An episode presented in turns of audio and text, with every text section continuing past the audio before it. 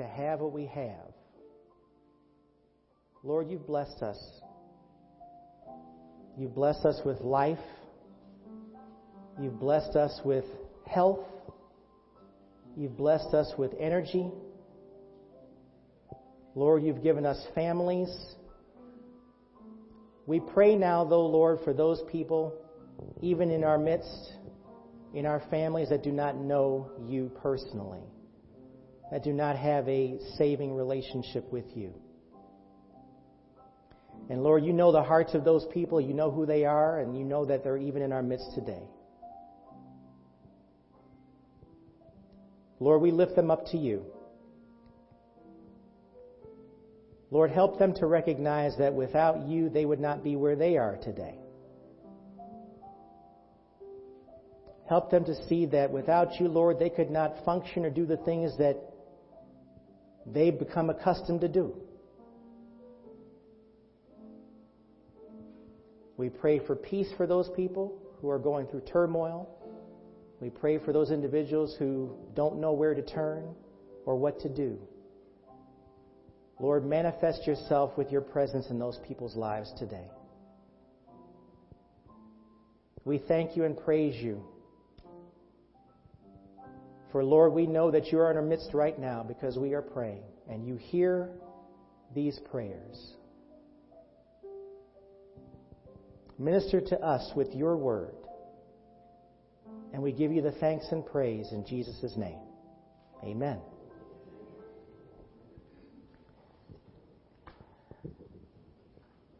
I think there was a slight change in the program, but I believe there's nothing else pending, and I guess we can get started.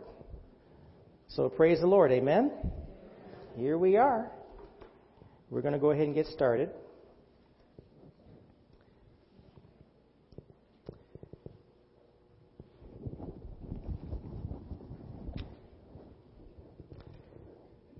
When I was very young, about 10 or 11 years old, I was asking myself questions about my life in general. Now, when you say age 10 or 11, it took me that long, right? Well, that might seem like a long time to start asking questions about life, but I really didn't realize, you know, really what was going on in my life until I turned about age 7. everything before that is a blur. Um, and I think that's the way it is for most people when they when they when they live. I do remember some bookmarks tied to the events of that decade. So this will tell you what decade I'm referring to. Um, I barely remember uh, John F. Kennedy's funeral on our black and white television, uh, but I had no idea what a funeral really meant let alone who Kennedy was and how monumental that occasion was. I also do remember stories about the Vietnam War and the Civil Rights Movement, the Hough riots in Cleveland. Uh, you remember about the Watts riots in Los Angeles and the assassinations of Robert Kennedy and Martin Luther King and the mounting calls to end the war and strive for peace. I also began to pay very close attention to music. I was mindful of the lyrics that epitomized the sounds of the streets and the moods of the people. Now, What's Going On by Marvin Gaye. War by Edwin Starr. And Give Peace a Chance by John Lennon. The mood of the late 60s and early 70s began to shape my understanding of the world that I was living in. I'm a black male, and I was more conscious of the discussion for equal rights and opportunities for blacks, but I was insulated from a lot of that because of my age, you know, from my parents, and because I stayed close to home. It wasn't long before I stated, started paying more attention to the environment where I was growing up. Now, I lived on a tree lined street in a nice neighborhood, and I was able to see the birds and the flowers, the gardens and the parks all around where I lived in Cleveland and its suburbs. There were a lot of places where you could just go and play ball and just throw the ball around or toss a football in some green space. I was looking at these things and I started to wonder about where all of these things came from and also where I came from. Now, from the moment that you determine that there is something, and even more specifically, someone who is responsible for life as you experience it, you are now beginning to exercise, beginning the exercise, pardon me, of learning about God, who He is, His presence, and His relevance to you. It may be a matter of asking one of these questions or all of them at one point or another. And this doesn't just start, this just isn't just relegated to when you first started thinking about God. Let's face it, we're asking questions like this all the time today. This is nothing new. This is ongoing. You're asking these questions. The key to discovery in this amount of time and effort that you're taking to ask these questions is to investigate the answers. Trust me, it's going to take a lot of time and effort to investigate the very answers. The answers to these questions we have about God, the Lord Jesus Christ, the Holy Spirit. Questions and how we answer them. How do we begin to answer such questions? Well, I'm here to tell you there is no predetermined way to do this. Amen? There's no uh, blueprint or way of doing something like this. When a student asks a teacher a question in a classroom, the student has an expectation that there's an answer. When I ask my mother for something, my mom would sometimes reply, ask your father. When sometimes I would ask my father for a question, and he would say, ask your mother. And then you just go into a big loop after that. It just keeps going back and forth.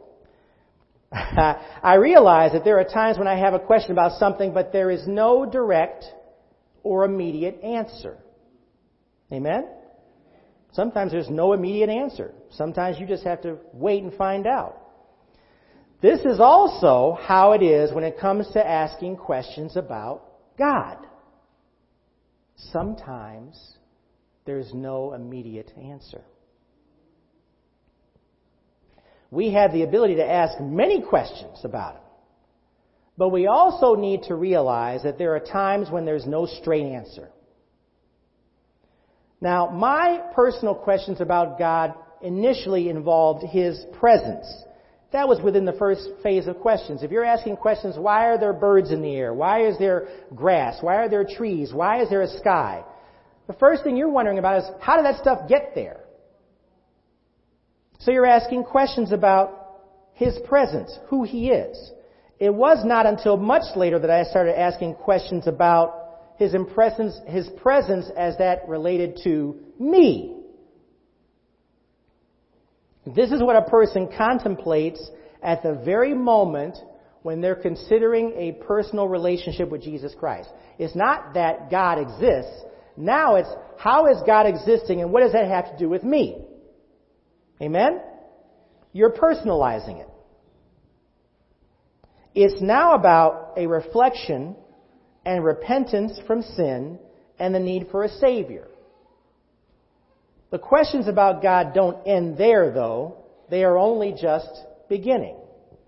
In order for you to recognize that God is Lord and Savior, you have to come to some conclusions about how you get to that point. Amen? First, let's be clear about something. As we noted earlier, there are no direct or immediate answers as we seek God. Yes, we do have the Bible. We do have the Word to read. But we're still learning about the Bible even today, amen? We're still reading it and understanding it. And frankly, a lot of the things that we have when it comes to God have to do with faith. Because there's no immediate answer to those questions. It has everything to do with faith. even as we seek Him, we will never get a complete picture of God. That's the desire. To have a complete picture of Him. But we're never going to see that. Why? As we frame our questions about Him, we need to see God in a completely different way than we see ourselves. The thing that we have to pay attention to here is that we may have our own impression of who God is. And even non-believers have an impression, but it's based upon what? Their own reference point. They only can relate to God based upon who they see God to be, based upon their own framework, thinking, way of thinking, way of processing information. But the real step that we have to take is going beyond that. We have to go beyond how we see God and now put it on what God says about Himself and try to understand it from that standpoint. We need to see God in a completely different way than how we see ourselves. When we do this, we begin to see God as a God who deserves our reverence. Amen? Deserves our reverence, our worship, and our praise. He's more than just a God. And there's a lot of gods out there. Amen? There's a lot of gods out there that can't live and breathe, but we make them gods on our own. But God Himself is not just a God, He is the God of the universe. The God of the universe. So, here are four different attributes about God that bear our consideration. Number one, and feel free to write these down God is infinite and self existent. God is infinite and self existent. Now, that sentence alone should give you pause. It's one thing to be infinite, and because we were created by God, we are now infinite beings as well. But we're not self existent. Let me explain. When we use the word infinite about God, it means that there are no boundaries about Him. He is without any limits. When it comes to our lives, everything that we're involved in has some sort of limit. We have to use measurements to build things. Amen? We have to use, uh, you've got to use a, a trapezoid, you've got to use a ruler, you've got to use a, a, a, a slide rule. There are all kinds of things we use to measure things in order to make sure that they're built properly. We have to use measurements. We have to use numbers to calculate math problems. But there's no number for infinity. Amen? It's just a symbol. Infinity. No number for it. It cannot be measured. God in this way cannot be measured. In addition to his infinitude, God is self-existent. He is a God without origin. That blows me away. No origin. As each of us has a beginning along with everything else that was created on this world, it's hard for us to conceptualize God. A.W. Tozer referred to God as the uncreated one. The uncreated one. If you think about it, anything that is or ever was created must have a creator. Everything that was made must have a creator. God is the only one who is self-existent, namely without a creator. That's mind-blowing if you really think about it. Turn to 1 Corinthians chapter 8. 1 Corinthians 8.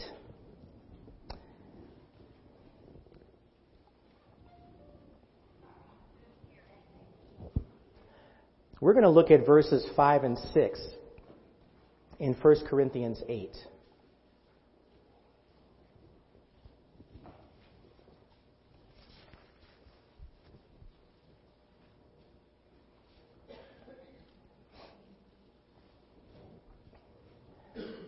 I'm reading from the Holman Christian Standard Bible. Please follow along in your version.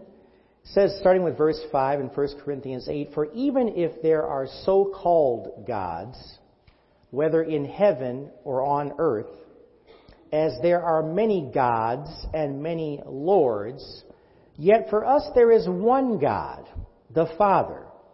All things are from Him, and we exist for Him. And there is one Lord, Jesus Christ. All things are through Him, and we exist through Him. Now notice how I've mentioned both God the Father and the Lord Jesus Christ in the same framework. All things were created through Him. And if you refer back to John chapter 1, all things were created by Him, and that's referring to the Lord Jesus Christ, the very Lord that we worship and praise each and every day. Amen? He is our Creator.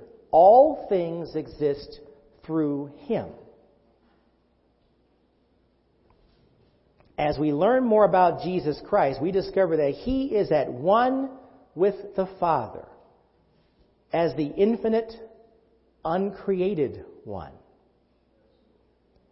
And there's a distinction, obviously, between Jesus Christ, the risen Lord, the Lord that existed at the beginning of the world, and the baby Jesus, just coming in a different form as that sacrifice for us.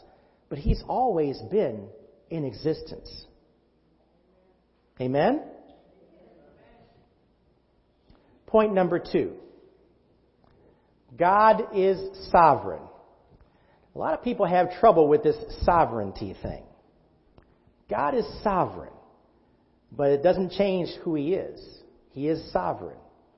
This means that God is all knowing and is free to act as He directs at any moment in order to fulfill His will and purpose. God is sovereign. With all the things that have occurred throughout time and space, this is a significant attribute of God. How does God manage this world? Have you ever thought about that? How does God manage this world? He's sovereign. There's everything that is occurring throughout this world is not strange to him. He is involved in all aspects of it. That alone is something that you as a human being or myself as a human being, you can't conceptualize that. But yet he is sovereign. Go to Daniel chapter 4.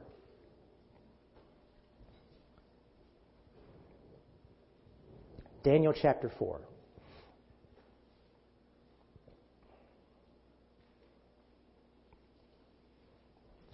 We'll look at verse 17.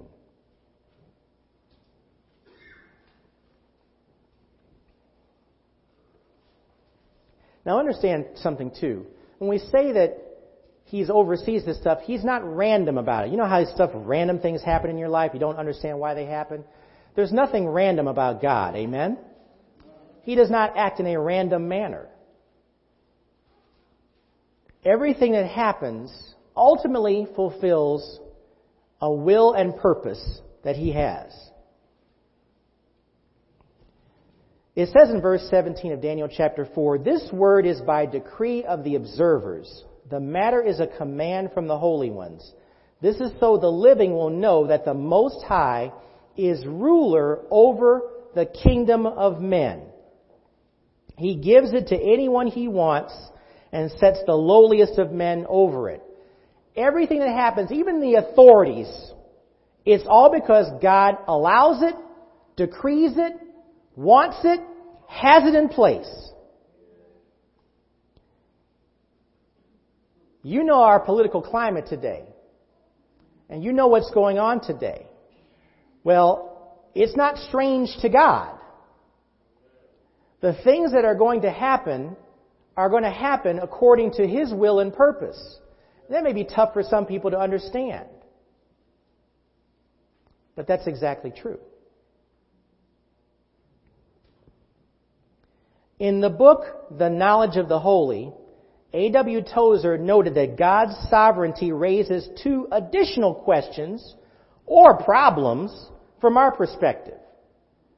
One of those is the presence of evil pain, and death, which come from the presence of Satan, and the other is the free will of man. As far as sin is concerned, Tozer noted that God, in His sovereign wisdom, has permitted evil to exist in carefully restricted areas of His creation. A kind of fugitive outlaw whose activities are temporary and limited in scope. One of the things we have to remember about the world we live in, it's temporary. The stuff that we're going through is a temporary situation. When you're going through depression or difficulty or there's struggles in your family, it's temporary. It's not permanent. Do we want to en- endure those types of things? Absolutely not. Who wants to go through pain and difficulty? Amen? I don't see anybody raising their hands over something like that. Does anybody want to go through any of that? No, nobody wants to go through that. But God allows it. And that's why I said earlier it's tough for people to understand God's sovereignty because He does allow those things. But notice what it says. It says He does it in carefully restricted areas of His creation, like a fugitive outlaw whose activities are temporary and limited in scope. In doing this, God has acted according to His infinite wisdom and goodness. And how can that be? It's all part of His plan. It's all part of His will. Do you realize that He allows pain and difficulty in people's lives for the sole purpose of them getting saved? Because that's what He wants.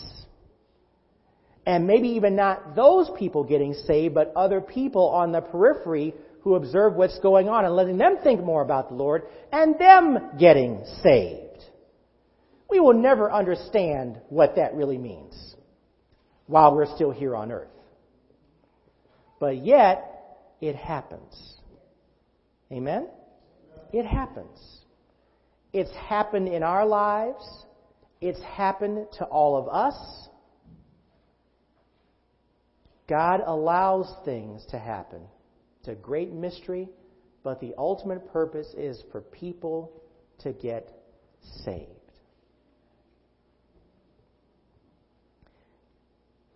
In spite of sin and evil, God remains in control over all of it because He's all knowing. In other words, He allows it, but He's still in control of it. Satan is not in control of anything. Amen? Amen? Satan is not in control of anything. God allows Satan to do what he does, but God is the one who's controlling it. God controlled what Satan could do to Job. And Satan could not cross that boundary. That should give you some comfort, even in the midst of difficulty, that God knows what you can bear. God knows what you can endure. God knows what you can put up with. But now, God also challenges you to not respond in the flesh. You still have that challenge to not respond in kind in a fleshly manner. He is teaching you, even in your moments of difficulty. You are being taught daily Let's start with that. You're being taught daily by the Lord. Amen? Sometimes, though, we don't go to class. Amen? Sometimes we skip class. Yeah, man, I, I, I got, yeah, yeah, I'm not gonna go today. And you wind up doing something else. You are being taught every day, but you have to go to class every day. Amen? Amen. A lot of people miss blessings because they don't go to class. A lot of people miss when God is blessing them or giving them something to hang on to or giving them something to help them to endure a situation. They miss it because they don't go to class.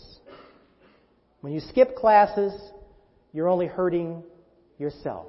Remember, remember anybody saying like that? When you skip classes in school, you're only hurting yourself. That's so true. You hurt yourself. Not hurting anybody else.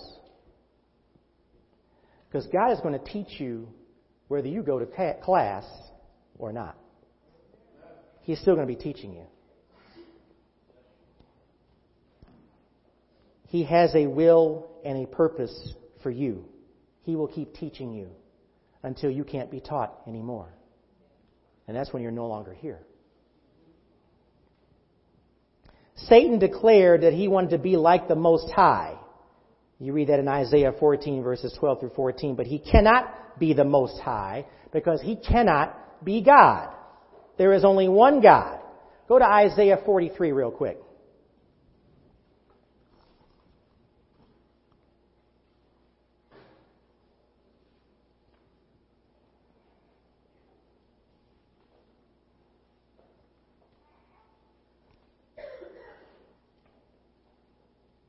Isaiah chapter 43.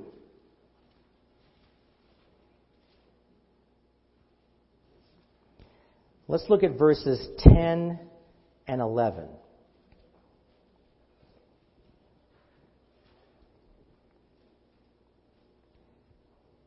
It says, You are my witnesses. This is the Lord's declaration. And my servant who I have chosen so that you may know and believe me and understand that I am He. No God was formed before me, and there will be none after me. I, I am Yahweh, and there is no other Savior but me. No other God, no other Savior. You get that? One of the ways that we are in school is by reading God's Word and believing it to be true. That's the faith that comes in. As far as man's free will is concerned, Tozer, referring back to him, noted that a God who is less than sovereign would have difficulty with providing man with freedom to make choices. If he was less than a sovereign God, we wouldn't even be able to choose anything. He would be restricted in his ability, and as a result, he could not be God. If God is restricted in any way, is he God? No. That changes everything, doesn't it? This is why we're having this discussion about God, who He is, the God that we serve. He's not limited. Amen? Third point Here's a good one. God is holy. Amen? God is holy. In order to begin the nature of God's holiness, we have to look at the nature and character of God. When we compare our acts of human nature to the need to have Jesus Christ as our personal Savior, that is merely just the beginning of searching the depths of God's holiness and power over sin and death. When we first make a declaration that we need a Lord and Savior, we're just beginning to understand what that means. Do you get that? You're just beginning to understand that. You've been told and taught that yes, Jesus Christ is Savior. Jesus Christ is Lord. Jesus Christ died on the cross. He shed His blood as a penalty for our sin. When you acknowledge that you need the Lord Jesus Christ, guess what? You're just beginning to learn about that. All He wants you to do is trust and believe in Him. That's all He requires. But the learning continues. You're just learning about that. It's only beginning. And you're still learning about it today.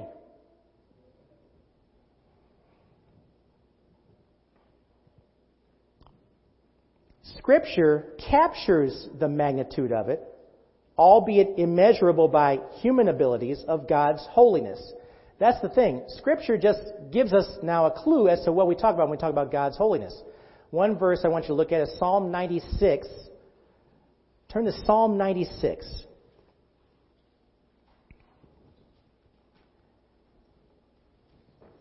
God is holy. And understand something too. God's holiness is no comparison to what we consider righteousness or goodness, anything that we do. There's no comparison. We're, we are in the flesh. God doesn't have the flesh to do deal with. We have to deal with flesh. Our good works are basically meaningless when you compare them to God's holiness.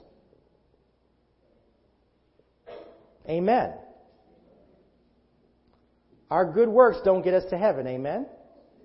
The good things that we do, we're, we are kind to everyone. We give money to charity. We give to the food bank. We give to this. We give to that. It's meaningless. Solomon said it's meaningless. If you don't have a relationship with the Lord Jesus Christ, it's meaningless. It doesn't mean a thing. It's good stuff for the other people, but it doesn't do one iota in developing your relationship with the Lord unless you have Jesus Christ. And like we said in Sunday school, someone said in Sunday school this morning, you can't buy that. You can't pay for that. You can't earn that.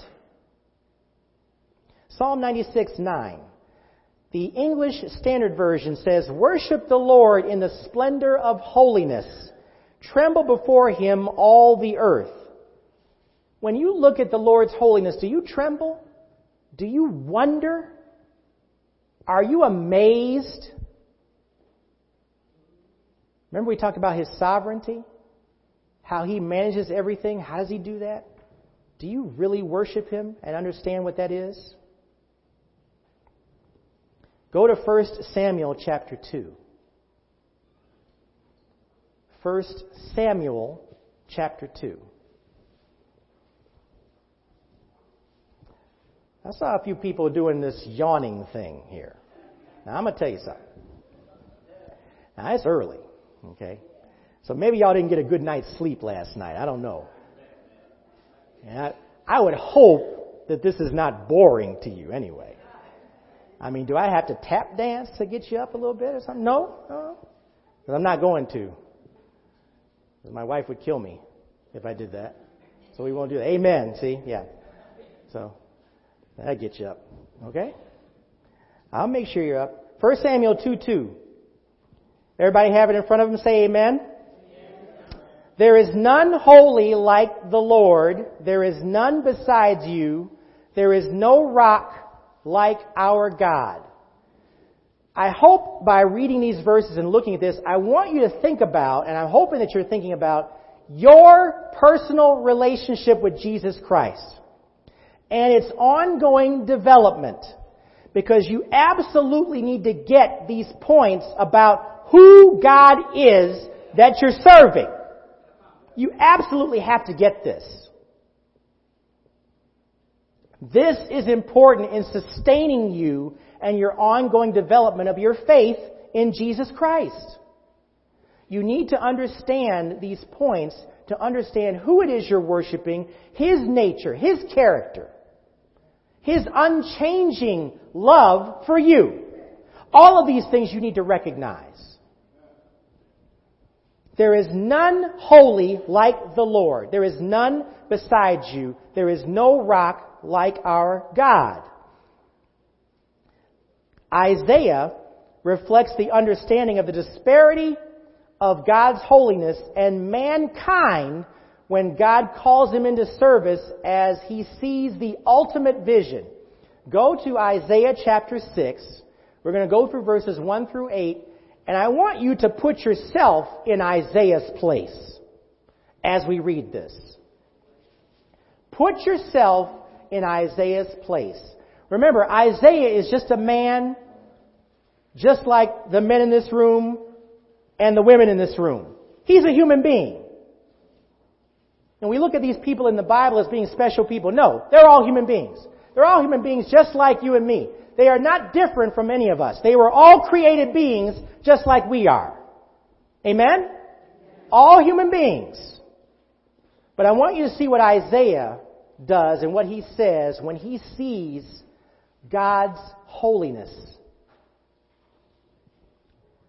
Verse 1 This is the Holman version, and please follow along in yours. In the year that King Uzziah died, I saw the Lord seated on a high and lofty throne, and his robe filled the temple. Seraphim were standing above him. Each one had six wings. With two he covered his face, and with two he covered his feet, and with two he flew, and one called to another, Holy, holy, holy is the Lord of hosts. His glory fills the whole earth. The foundations of the doorways shook at the sound of their voices, and the temple was filled with smoke. Stop right there. Can you imagine the sight of that? And the sounds of that?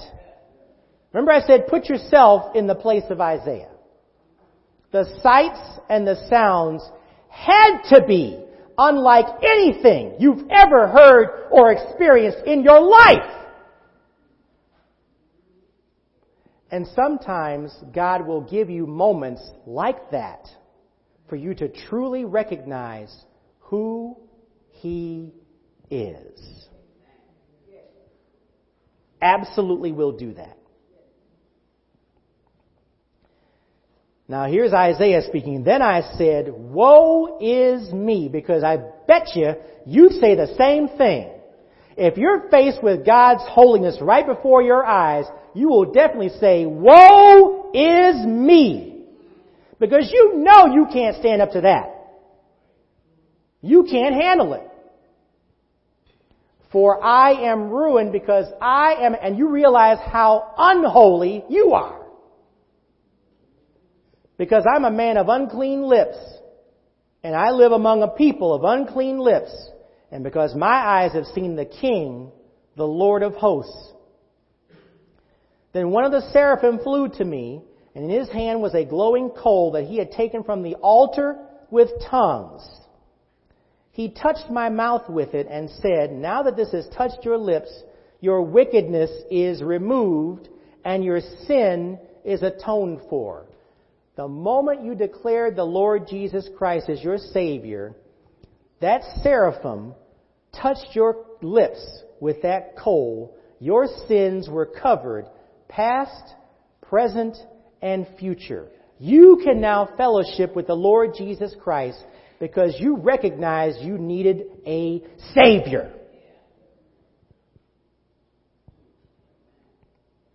Then I heard the voice of the Lord saying, that's, He's not done with you. He's not done with you. Once you get saved, He's not done with you. Then I heard the voice of the Lord saying, Who should I send? Who will go for us? I said, Here I am, send me. You recognize what God has done for you and you will do anything to serve Him because you recognize the state that you were in before He saved you, and now that He has saved you, and you've seen Him work miraculously in your life, you will glorify Him in everything that you do. That's the most important thing to you. Now, do you feel that way? Do you live that way?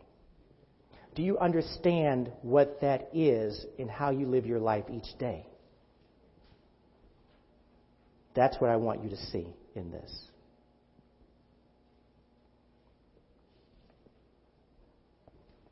Tozer noted, Holy is the way God is. To be holy, He does not conform to a standard. He is that standard. You get that? He is that standard. Furthermore, he said, God is holy and He has made holiness the moral condition necessary to the health of His universe.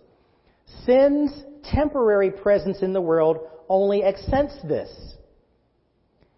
His desire is for each of us to strive to attain holiness as we grow in our personal relationship with Jesus Christ.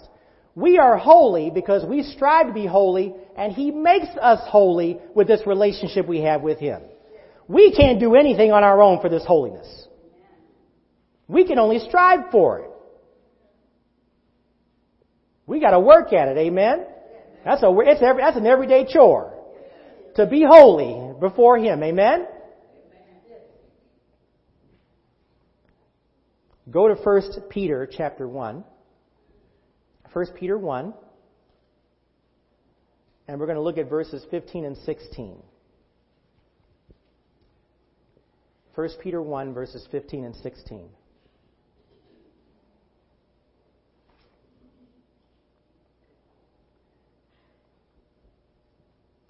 A couple of verses that talk about holiness, His holiness. If you have 1 Peter 1, 15 and 16, say amen. Amen. But as he who called you is holy, you also be holy in all your conduct. Since it is written, You shall be holy, for I am holy. You're getting God's standard on how to live. And understand something, this is not just when times are good. Amen?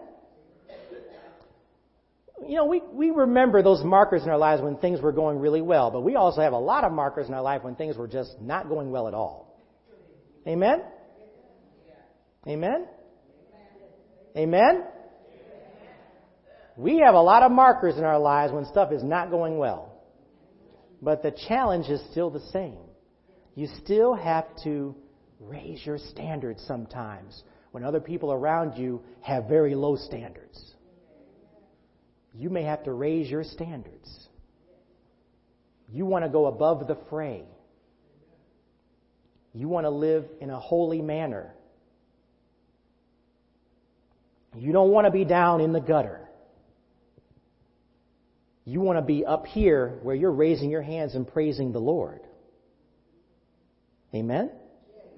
That's what you have to do. When things are tough, being holy, because the Lord calls you to be holy, is a challenge. But you know what? You can do it. You can do it. You can do it. When the flesh is out of the way, you can do anything. Amen? The flesh will let you do whatever. You get in the gutter with somebody. Go to Leviticus 19. Leviticus 19, verse 2.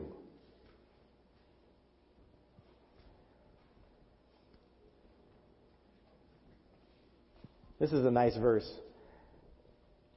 So a pastor, Pastor Gus or Pastor Travis, gives you this verse. It says, Speak to all the congregation of the people of Israel and say to them, You shall be holy, for I, the Lord your God, am holy.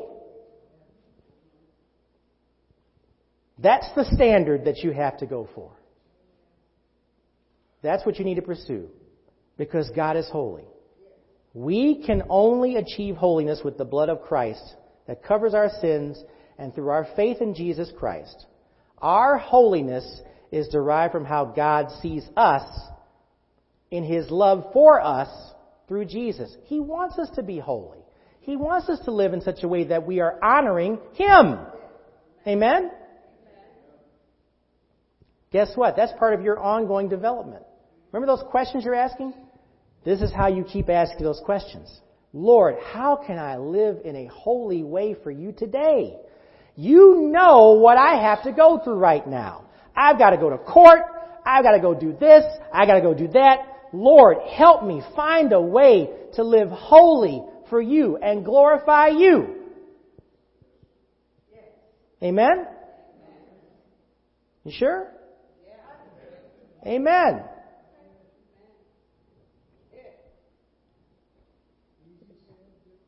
Amen. It is easy to say, and I recognize it's difficult to do, but you know what? God will enable you to live in this way. You on your own will never, ever be able to achieve it. Fair comment? You will never be able to achieve it on your own. You've got to allow the Spirit to work. You've got to allow the Spirit to lead in your life. But if we walk in the light as He is in the light, we have fellowship with one another, and the blood of Jesus, His Son, cleanses us from all sin. That's from 1 John 1 7. Fourth and final point God is love. Amen.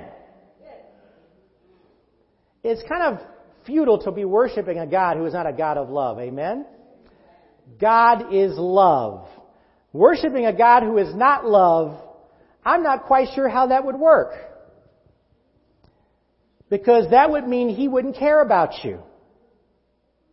You'd be wasting your effort.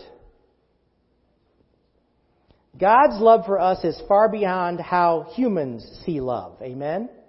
It is an attribute of God in the same way that He is infinite, sovereign, and holy. It defines Him and His actions for mankind because of the desire to not see anyone perish. He doesn't want to see that. He wants everyone He created to not perish, but have fellowship with Him. And of course we find that in 1 Peter chapter 2 verses 3 and 4 and 2 Peter 3 9. Those are great verses for you to remember. He doesn't want to see anyone perish.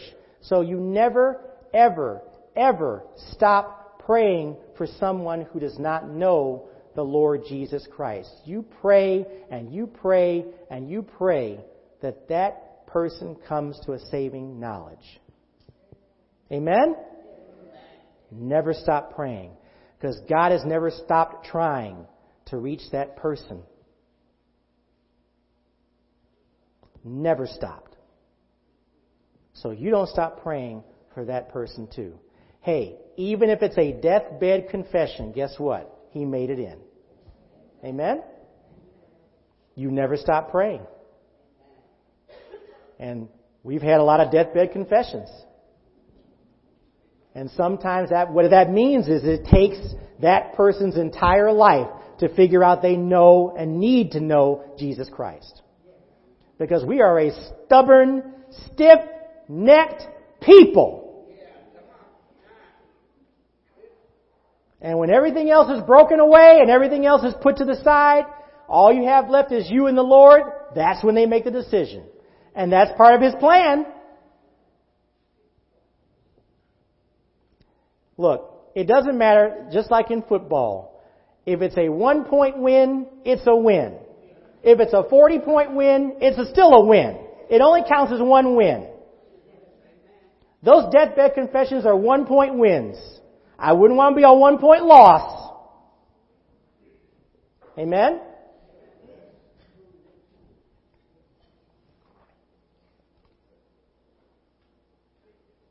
We can only begin to describe His love because it is barely comprehensible.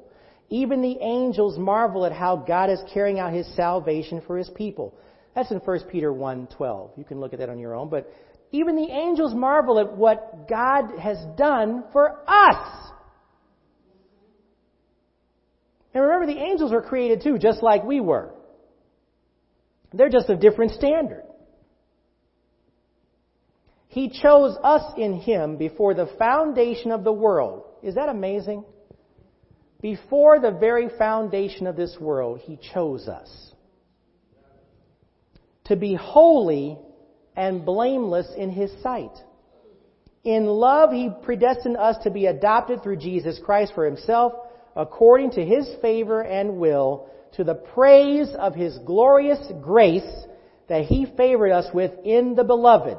That's from Ephesians 1, verses 4 through 6. We must rely upon the words of John to best describe the sacrificial love and grace of God for each of us. He gives us the foundation of how we are to love others through His love for us. Are you compelled to love other people because Christ loved you? I heard one amen to that. Now look, I understand something. People make it hard to love. Sometimes it's hard to love folks sometimes. Amen? Amen. Yeah, now see, now, I, now I hear all the amens to that. There, no, no dissension there. Everyone agrees. Some people make it hard to love them. But that doesn't change how God loved you. Because I promise you, you were pretty hard to love at one point yourself. Amen? I know y'all don't want to hear that. You know, y'all, I'm always lovable. Everybody love me. No, they don't. Everybody doesn't always love you. It's all in your perspective, amen? Turn to, turn to 1 John chapter 4. You weren't always lovable. But God loved you anyway, even when you were not lovable. That's the thing we have to take away from this here. We have to take out the human element of understanding what love is and understand God's element of how He loves you. He loves you because He recognized you needed a Savior. Amen? 1 John 4, verses 7 through 12. I'm going to rifle through those real quick. Reading from the Holman Christian Standard Bible. Dear friends, let us love one another because love is from God and everyone who loves has been born of God and knows God. That's pretty important. If you have a relationship with the Lord Jesus Christ, you understand what that love is. At least you get that part of it. But now you've got to transcend it a little bit. The one who does not love does not know God because God is love.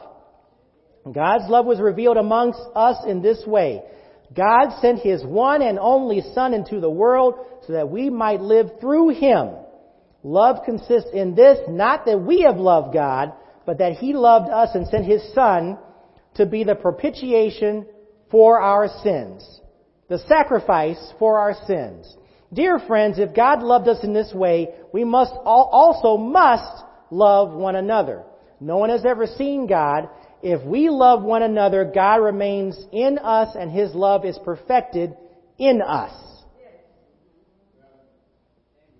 One of the most profound verses about God's love for us. And of course, Jesus Christ is right there in the midst of it. With these attributes, we can only begin to see the nature and character of God. But we've got to see Him. This is what allows you as a believer to transcend from just somebody who's just going through the motions in life and saying, well, yes, I need to go do this, I need to go do that. That's no way to live. Jesus Christ should be the one who compels you to live the way that you do because you love Him. Not from a standpoint that you're doing it out of duty, you're doing it because you love Him. And you know that He loves you.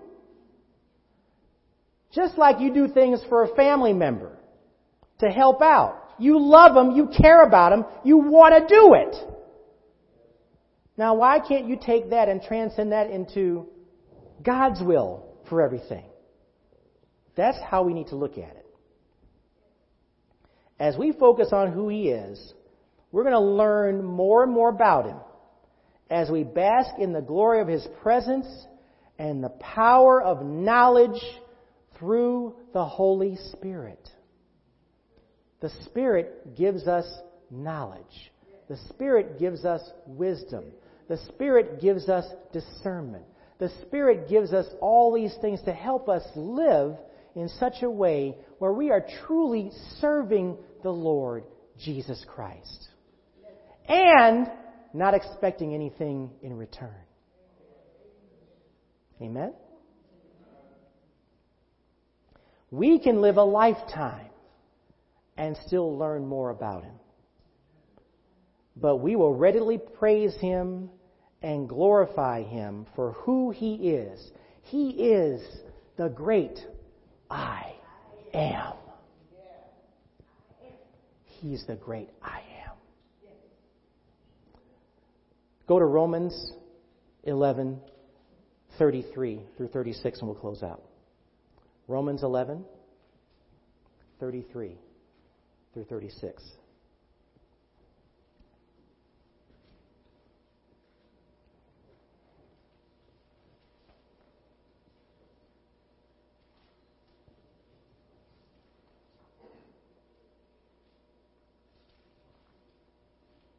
God is holy.